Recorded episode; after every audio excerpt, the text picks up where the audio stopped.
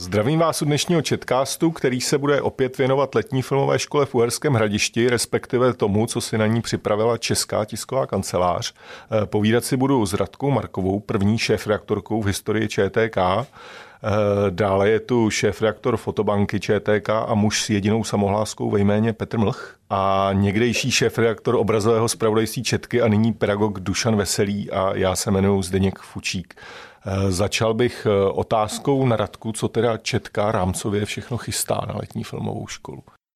Tak, na letní filmovou školu 2020 Česká tisková kancelář přijíždí po druhé jako jeden z hlavních mediálních partnerů a naším hlavním bodem nebo naším hlavním tahákem tam bude výstava Nežádoucí okamžiky, což je fotografická výstava, ve které mapujeme manipulaci a cenzuru ve fotožurnalistice, zejména ve fotkách České tiskové kanceláře.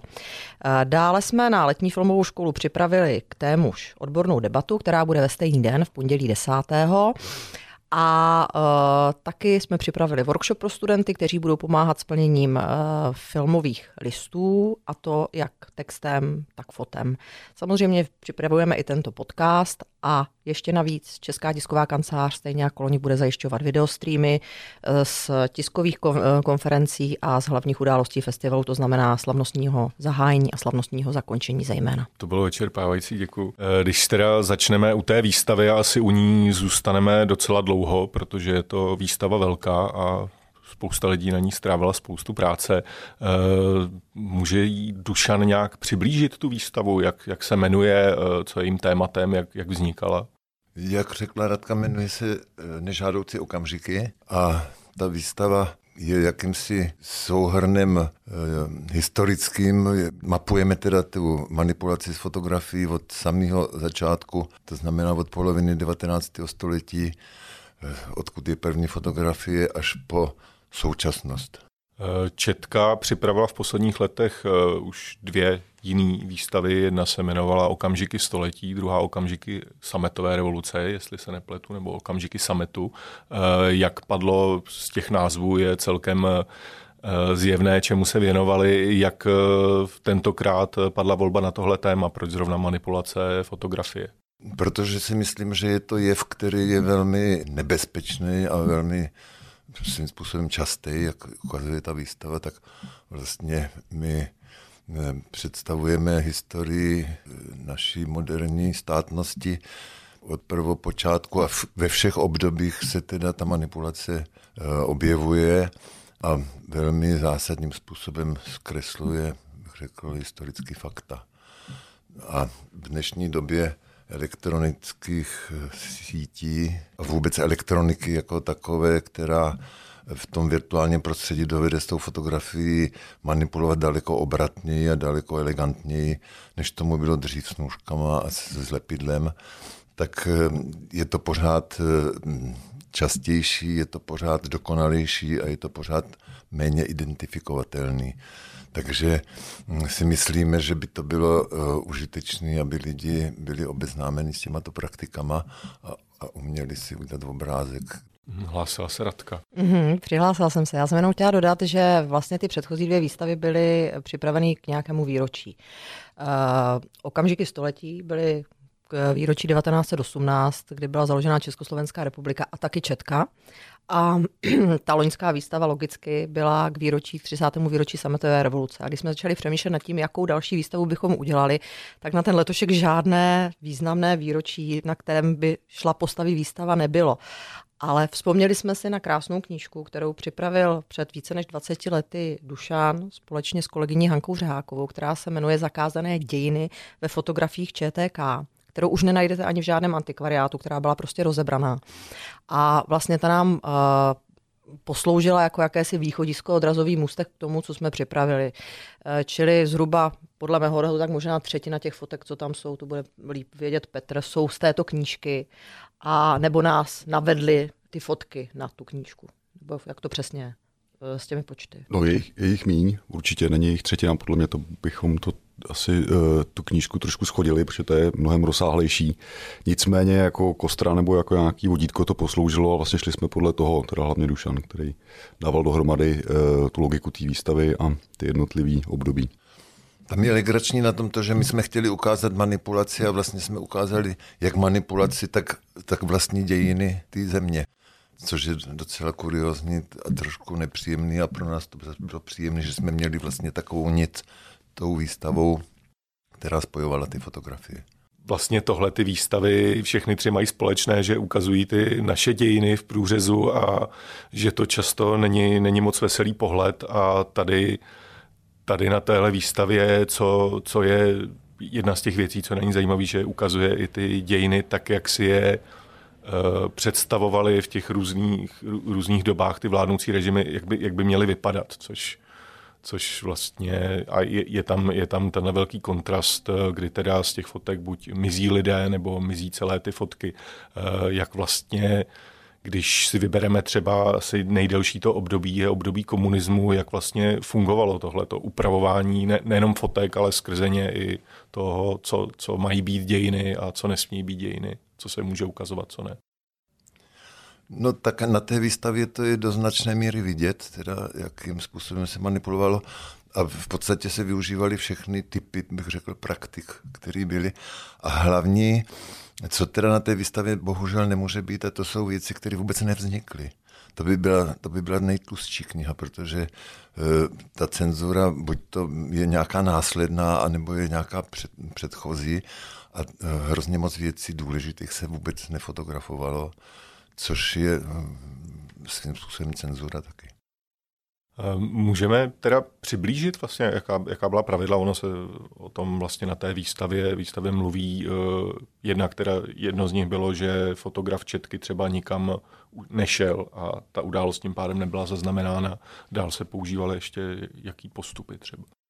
No dál se používaly ty postupy, že tam šel teda na tu akci a pak se dumalo, jak se s tou fotografií naloží, když se, uká, když se ukázalo, že ta fotka má nějakou, bych řekl, ideologickou mouchu. No a ty, ty postupy byly takové, že se to teda, eh, buď to vydalo jenom v nějakém úzkém okruhu, byly takové příkazy, že se řeklo, že to otiskne pouze rudý právo s komentářem třeba ta fotografie a jinak, že nebude použitá nebo byly situace, kdy se ta fotografie uložila do archivu a byla, a měla několik režimů. Buď to byla takzvaně pro studijní účely, to znamená, že to mohli použít jenom nějaký historický ústav nebo něco, když dělali, když dělali nějakou odbornou publikaci a byl u toho patřičný komentář. A nebo to bylo v červené klauzuře, že se to prostě vůbec, vůbec nemohlo používat u tohle pojmu bych se, bych se zastavil. To jsem se zrovna Petra chtěl zeptat, eh, který má teda pod palcem fotografický archiv Četky. Eh, tenhle ten pojem červená klauzura se na té výstavě objevuje několikrát, vlastně o co šlo a jak vůbec eh, jaké stopy zanechaly tyhle ty cenzurní postupy v tom fotoarchivu. No, tak já zaplať pámbu jsem tam přišel už v době, kdy červená klauzura neplatila, respektive už eh, neměla, bych řekl, žádnou váhu. Nicméně bylo to uh, vlastně u reportáží nebo u fotografií, které se nesměly používat eh, v běžném režimu za prvý a ještě k tomu tam bylo spousta dalších omezení. To znamená, že vlastně sice ty fotografie byly v archivu, ale jejich použití se řídilo, jak říkal Dušan, nějakým jako speciálním režimem, ať už pro studijní účely, nebo pro publikaci, nebo eh, pro další eh, účely. Já jsem jenom chtěl říct, že ještě tam vlastně byl jeden takový způsob, který jsme nezmínili, to byla skartace. To prostě normálně se zničilo, jako, nebo se to vlastně jako vyhodilo ty, ty, ty negativy, takže my máme v tom archivu celou řadu záznamů jako o tom, že některé ty věci byly skartované nebo předané ke skartaci. A ještě jsem si teď vzpomněl, když mám v čerstvé paměti teď tu výstavu, která se vyrábí, že my vlastně máme eh, docela pěkný, že tam na těch fotkách ty lidi většinou jako mizej, že tam je furt těch lidí míň a míň, jako partizánů, to se tam zcvrklo ta skupinka na polovinu téměř. Ale máme tam jednu fotku toho zápotockého, kde naopak lidi přibývají. A to je, když na tom hradě měl ten zástup jako poměrně malý, tak mu ho tam jako dodělali. Takže je to takový jako někdy až úsměvný, nebo teď už to je jako úsměvný, ale myslím, že to je fakt jako dobrý to jako vidět, protože tam je to jako pěkně ukázaný, co všechno se s tím dá dělat a dneska ty možnosti jsou samozřejmě ještě mnohem, mnohem lepší. Ona jedna věc jsou ty fotky, které byly zmanipulovány, které byly upraveny, ale pak jako gro té výstavy jsou vlastně fotky, které se používat nemohly, na které se vztahovaly různé zákazy v různých dobách. A pak jsou tam teda věci, které jsou z mého pohledu totálně schizofrení, ale přitom krásně ilustrují to, jak absurdně fungoval režim zejména za normalizace. A to jsou příběhy fotek, které se vyfotily, nemohly se používat tady, ale šly do zahraničí.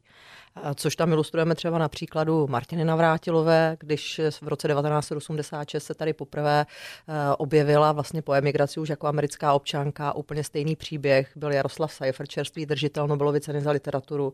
Jehož fotka tady okamžitě šla eh, vlastně jakoby do toho, do toho režimu těch zákazů, ale přitom se vysílala do světa, protože svět o ně měl zájem. Jo. Takže tam jsou i takovéto případy, eh, což eh, je třeba věc, která v té původní knížce nebyla, kterou, o kterou jsme to obohatili a myslím si, že stejně jako ty předchozí výstavy, tohle to může docela pěkně posloužit školám na to, aby se na násilnou formou ty moderní dějiny vlastně naučili, protože jsou to věci, které nejsou některak těžké, některak zatěžující nějakými letopočty, ale jsou to rovnou příběhy lidí, příběhy osobností, osobností a na jejich fotkách se vlastně uh, mohou dozvědět to, jak celý ten režim zrůdně fungoval.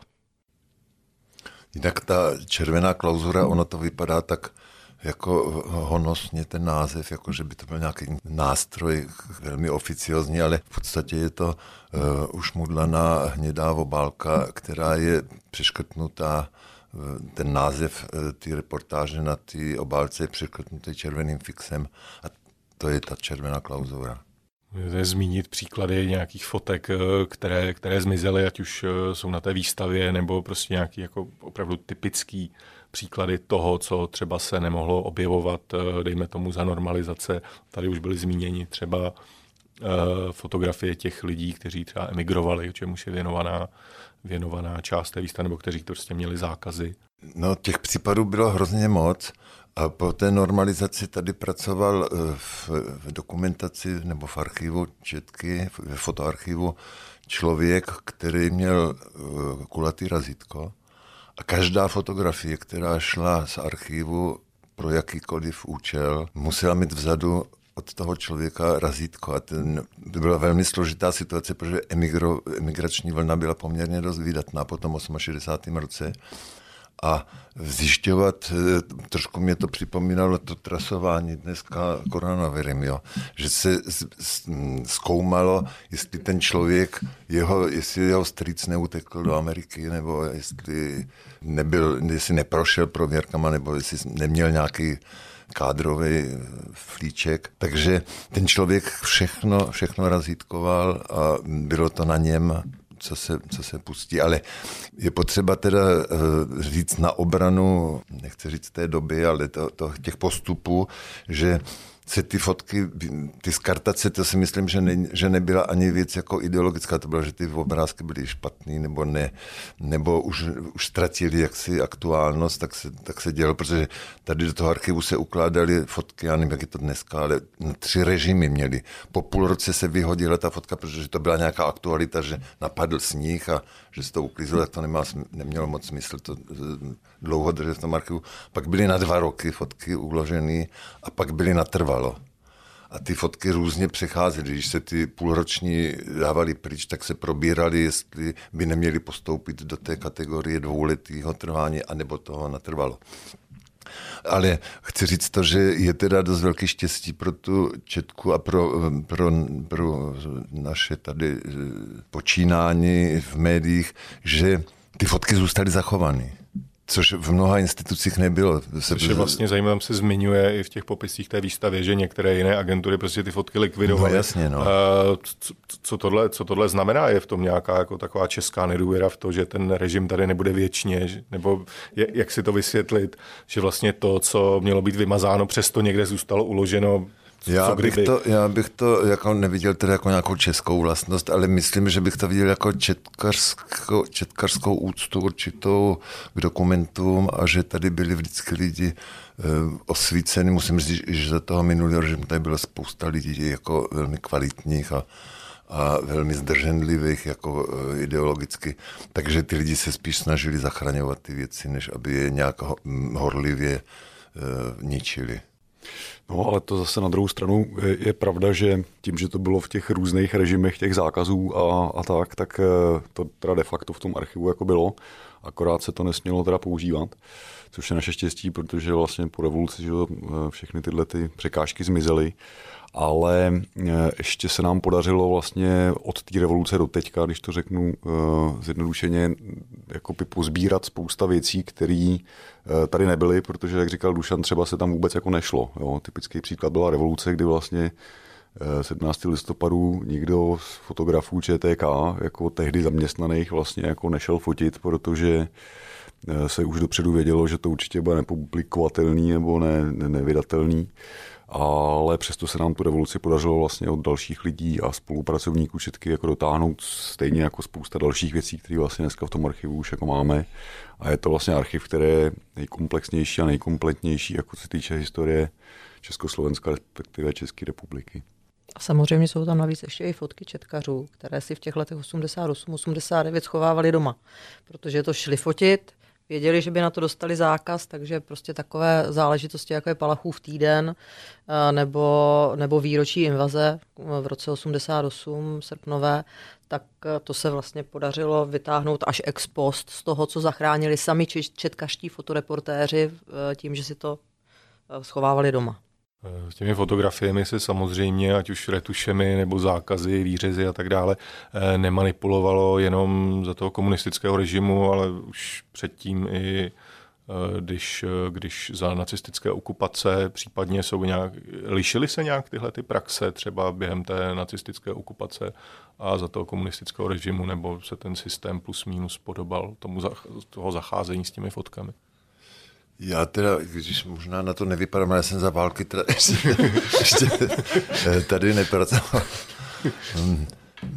Takže to, takže to nevím, ale myslím si, že to bylo, že to bylo velmi jako podobný a ty, ty, ty, ty postupy jsou pořád stejný vlastně, akorát ta technologie je, jako, že ty nůžky nahradily eh, dneska prostředí virtuální, ale jinak ty postupy jsou furt stejný a, a taky zapomínáme eh, ještě zdůraznit to, že tady fungovala velmi eh, brilantně jako autocenzura. Jo. To každý redaktor, který byl, který byl v médiích, tak samozřejmě musel nějakým způsobem res, respektovat určitý zvyklosti, takové tady ty cenzurní, které byly, a nebo prostě nemohl, v, v té době nebyla eh, alternativa, buď to člověk eh, v těch médiích dělal a musel na to přistoupit, nebo tam nesměl dělat, když mu to bylo protivný.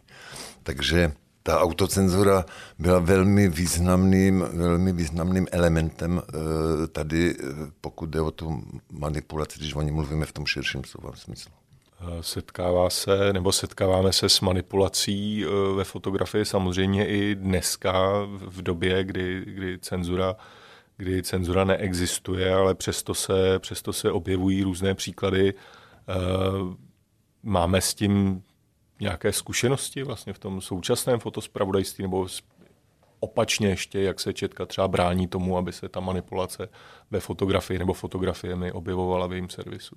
No, tak my vlastně historicky, když bychom to vzali od přelomu jako tisíciletí, kdy se přecházelo postupně na digitální technologii, kdy vlastně tahle ta věc eh, začala hrozit teprve, protože v momentě, kdy byly filmy ještě, který vlastně ten fotoreporter přines, vyvolali se a pak to šlo sem na prosvětlovák, kde se to prohlíželo a skenovalo, tak vlastně tam eh, nebylo možné, jako aby ta cenzura nějakým způsobem sama od sebe jako vznikla tak pokud je o, tri, o, digitální technologie a o ten přechod jako na digitální fotoaparáty, tak eh, z podstaty věci nebo z principů vlastně jako agentura samozřejmě eh, ne, nemůžeme ty fotky manipulovat a um, ani samozřejmě nechceme, protože tím pádem bychom přišli o důvěryhodnost a, a naše hlavní jaksi, hodnoty, které pro, pro klienty máme.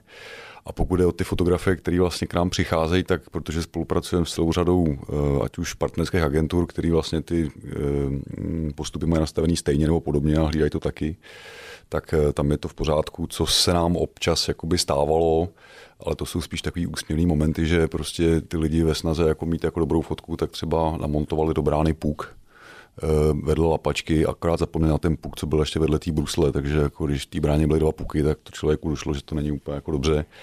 A pak jsme samozřejmě si s tím člověkem jako vysvětlili, že takhle to jako nejde a že když tam ten puk není, tak prostě se ho nedá nic dělat, jako a buď tu fotku neposílat, nebo, nebo si poslat nějakou jinou. Za tu dobu, co tady vlastně jsem, tak byla celá řada jako pokusů vlastně technologických, které jak tu fotku vlastně zkoumat jako z hlediska nějakých jako, jako, nějakých jako pixelů už jako a takovýchhle věcí, aby se to vlastně jako dalo ověřit, jestli ta fotka byla vyfocená a je to ten originální otisk, nebo jestli do ní bylo sáhnuto. Ale jak říkal Dušan, tak dneska ty věci jsou vlastně tak, jako jdou tak rychle dopředu, že teď je to vlastně takový souboj, jako jestli je jeden lepší jako retušer a maskovač a druhý jako lepší jako bezpečnostní technik jako a, a analytik, jestli je schopný tu fotku rozebrat. Ale e, u nás jako v Čece jako je naštěstí dobrý, že platí to, že vlastně to musí být ověřený a musí to být nějakým způsobem e, Eh, jak si jako pravdivý, nemůže to někdo prostě vzít jako a vyslat to jenom protože to jako máme.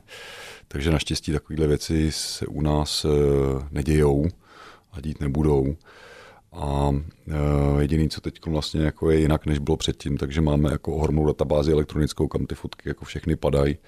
Ty režimy, který říkal Dušan, tak uh, jsou plus minus taky v nějakém jako takovémhle jako rozsahu. Není to dvouletý a, a, a, a půlroční a dvouměsíční, ale taky musíme mít nějakou jaksi, mm, nějakou jako věc, která by nám to nějak sortovala, nějakým způsobem nám umožnila se těch fotek i zbavovat, protože jinak bychom tady za chvilku měli o dvě patra víc baráku a nevešli bychom se sem. Já bych možná ještě k tomu dodala, že pro tu práci fotoreportérů a fotoeditorů platí poměrně dost přísná pravidla v Čece, kde je vyspecifikováno, jaké úpravy přípustné jsou a ty úpravy jsou minimální. A nikdy nesmí ta úprava vést k tomu, že by vlastně to sdělení z té fotky jakkoliv se, jako, jako by se těma úpravama změnilo. Jo. Čili to je podle mě dost podstatná záležitost eh, vlastně obecně u tiskových agentur. Konec konců se napak občas setkáváme i s tím, že někteří lidé si stěžují, že na nějaké nějaké spravodajské fotce nevypadají dobře a že by to chtěl mít ten obličej vyžehlený, tak jak jsou zvyklí z Photoshopu, to u fotospravodajství možné prostě není. Eh, na to platí spravodajská licence a pokud někde mluvíte na tiskové konferenci, tak se předtím namalujte tak, jak chcete. Nebo si prostě musí ten obličej člověk nechat vyžehlit už dopředu. Přesně tak. Od odborníků. Eh, eh, vlastně Jaká je vůbec zkušenost eh, s těmi tlaky po roce 89? Eh, objevují se nějaké tam na té výstavě taková eh, polo, polousměvný vlastně případ fotografie Václava Havla, dejme tomu velmi civilní fotografie, která vyvolala určitý rozruch, jestli tohle třeba můžeme přiblížit a jestli se vyskytly nějaké další takové případy, případně jak na to Četka reaguje, což už tady teda trošku zaznělo. Ten případ, myslím, že je poměrně dost podrobně na výstavě zaznamenaný.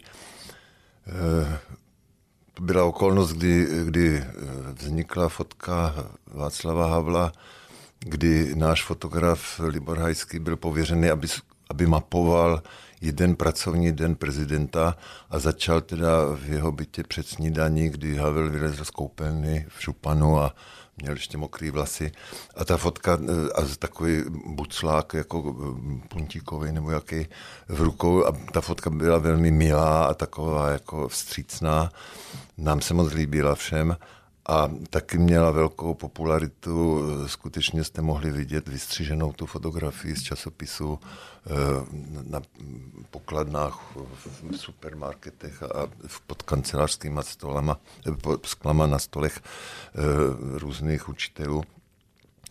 A jednoho dne ze zhodou okolností v té době, já jsem ještě tady byl v Čece, tak mi zavolala Olga Havlová, a řekla mi, že by si přála, aby jsme tu fotografii nepoužívali, že jí připadá za hranou, za hranou té neformálnosti. No a protože ta doba byla taková jako velmi překotná, dneska se to špatně, špatně chápe, ale e, tady byl ředitel Petr Úl, e, blízký přítel Václava Havla a, a Olgy Havlové a, a my jsme, to, my jsme to nebrali jak to jako nějaký zákaz, ale bylo to braný jako takový přání prostě paní Olgy, která, která se neskrývala sympatie k Četce. Takže já jsem to nevnímal tenkrát jako, že by to byl nějaký, nějaký cenzurní zákrok, ale bylo to spíš takový vstřícný gesto člověkovi nakloněný učit se dobře. Takže, a nehledě na to, že to teda velmi brzy jak si vyprchal, protože on už byl pozdě na ten základ, ta fotka už byla prostě ve vzduchu a ona se šířila sama jako jako to umí tady ten koronavir taky. to bych možná jenom Dušana doplnila, že to byla fotka z jara roku 1990. Havel byl prezidentem teprve tři měsíce nebo čtyři a, a v podstatě to bylo něco svým způsobem velmi neobvyklého a nevýdaného, protože do té doby představa, že fotíte jakéhokoliv politika v soukromí byla jako nepřípustná. To bylo všechno bylo prostě obráceně, všechno bylo vzhůru nohama a v podstatě se všichni teprve učili ta pravidla nějak nastavovat a, a nějak jakoby v té svobodě žít po všech stránkách, abych tak řekla. To vůbec ne, to vůbec neexistovalo.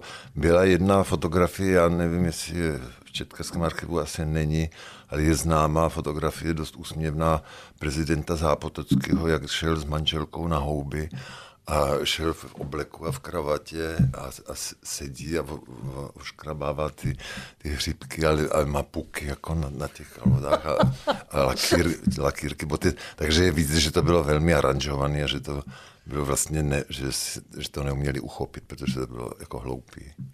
No to já jsem jenom chtěl říct, že právě, eh, když by se člověk podíval do dnešní doby, eh, tak takováhle fotka by už jako ani vzniknout nemohla, protože vlastně, tak jak říkala Radka Jirušan, tak ono se to vyvíjí, že samozřejmě v tom čase. A dneska vlastně jako ty restrikce a ty, to PR jakoby těch lidí funguje tak, že vás jako k tomuhle jako, jako absolutně nepustějí, anebo když pustějí, tak eh, je to vlastně už předem, jak říkal Dušan, jako puky na kalhotech, jako prostě polobotky a nastavený čtyři jako hřiby, přesně jako, jak, aby to bylo jako eh, po světle a, a, a tak, jo. takže vlastně... Nebo si to, nebo si ty okamžiky připraví sami, jsme ostatně třeba viděli současného premiéra na Tojtojce někde na festivalu, takže jako což vlastně fotka ve srovnání s tou Havlovou jako mnohem, mnohem ještě dál, co by třeba si tehdy Olga Havlová řekla, že je za hranou. ale i přesto setkáváme se dneska nebo i v současnosti s tím, že by někdo zavolal kvůli fotce, jako dě, dějou se takovéhle věci. Uh, málo kdo. Teď už teda jako málo kdo, respektive možná, že volá, ale ke mně jako šéf redaktorce se to nedonese, protože to vyřídí fotosměna a v zásadě jako my tím, že máme ta pravidla celkem jasně stanovená a že tady zejména máme pořád ten editoriální systém, to znamená, že, že ty fotky vlastně nejdou přímo od těch fotografů, byť ty fotografové jsou za prvé kvalitní, za druhé dobře vycvičení, takže oni ví, co a jak fotit. Občas některé fotky samozřejmě váháme, jestli může jít ven, ale týká se to zejména věcí, které jsou nějak ušetřené nebo na které se vztahují nějaká zákonná omezení, což je například zobrazování obětí trestných činů, nezletilých obětí. Tam je prostě tabu a tam to máte vyspecifikováno v zákoně, že tohle nejde. A, takže, takže to jsou věci, o kterých se my jako bavíme a kdy občas e, jsme nuceni něco nefotit, ale to jsou věci, na které se prostě svoboda tisku nemůže z logiky věci vztahovat, protože ten zákon je výš než svoboda tisku ten, v tomto případě.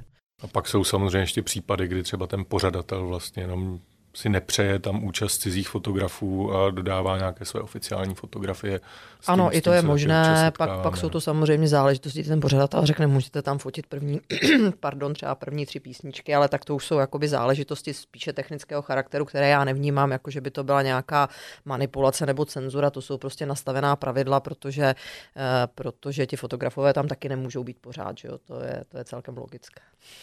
Tak jo, to, to je výstava Nežádoucí okamžiky, kterou, teda, která bude mít premiéru světovou na letní filmové škole v Uherském hradišti. Eh, vernisáž je 10. srpna, čas eh, bude vidět Radka určitě. 17 hodin. 17 Palackého hodin. náměstí. Tak doufejme, že tam koronavir nezabrání v hojné účasti na, na vernisáži a jinak ty předchozí výstavy putovaly po Česku různě, dá se to čekat i u téhle výstavy. Dá, ale zatím uh, poputujeme do Brna v listopadu, to vypadá, a uh, ještě máme ve hře nějaké další stanoviska a stanoviště, ale ty ještě nejsou sfinalizovaný a to a domluvený. Nicméně rádi bychom, aby to výstava vlastně byla jako dění i v Praze. Ale to stihneme asi až někdy na přelomu roku nebo po novém roce.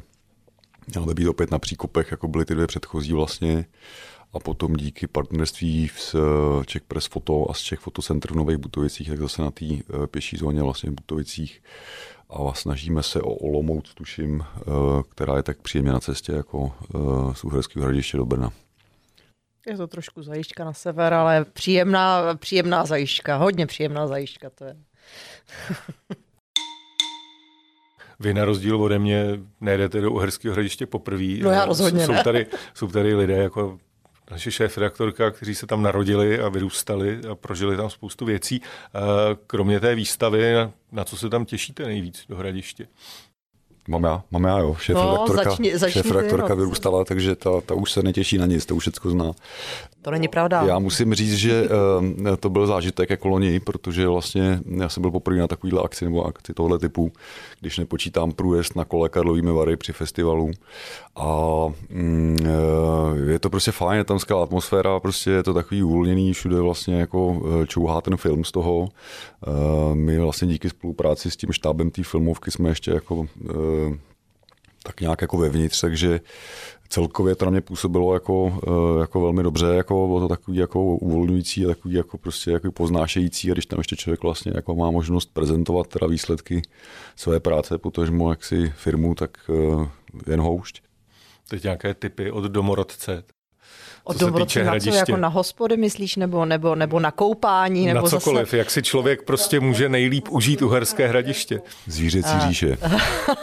no, proto má Petr kódové označení Zvířecí říše, což jsou názvy různých hradišských hospod, od bláznivé slepice přes eh, Komára, který je teda až u Olšavy, ten je skoro v Kunovicích, eh, Osla, který je skoro až v Kostelanech a v Kostelanech je Uraka, ale tak to jenom tak jako odbočka, pak, ta, pak je tam u koníčka, no prostě máme tam těch zvířat hodně. Hradiště je město milé a neříkám to, protože jsem se tam narodila a vyrostla, ale protože ono vždycky bylo a je k návštěvníkům a i k různým akcím velice vstřícné, včetně filmovky. A myslím si, že ta spolupráce mezi štábem filmovky, eh, kterou pořádá Asociace českých filmových klubů a městem je úplně, úplně super, úplně skvělá. My jsme tam do toho zapadli v podstatě trošičku náhodou eh, díky té první výstavě, kterou jsme tam tak trošku nad plán předloni přivezli.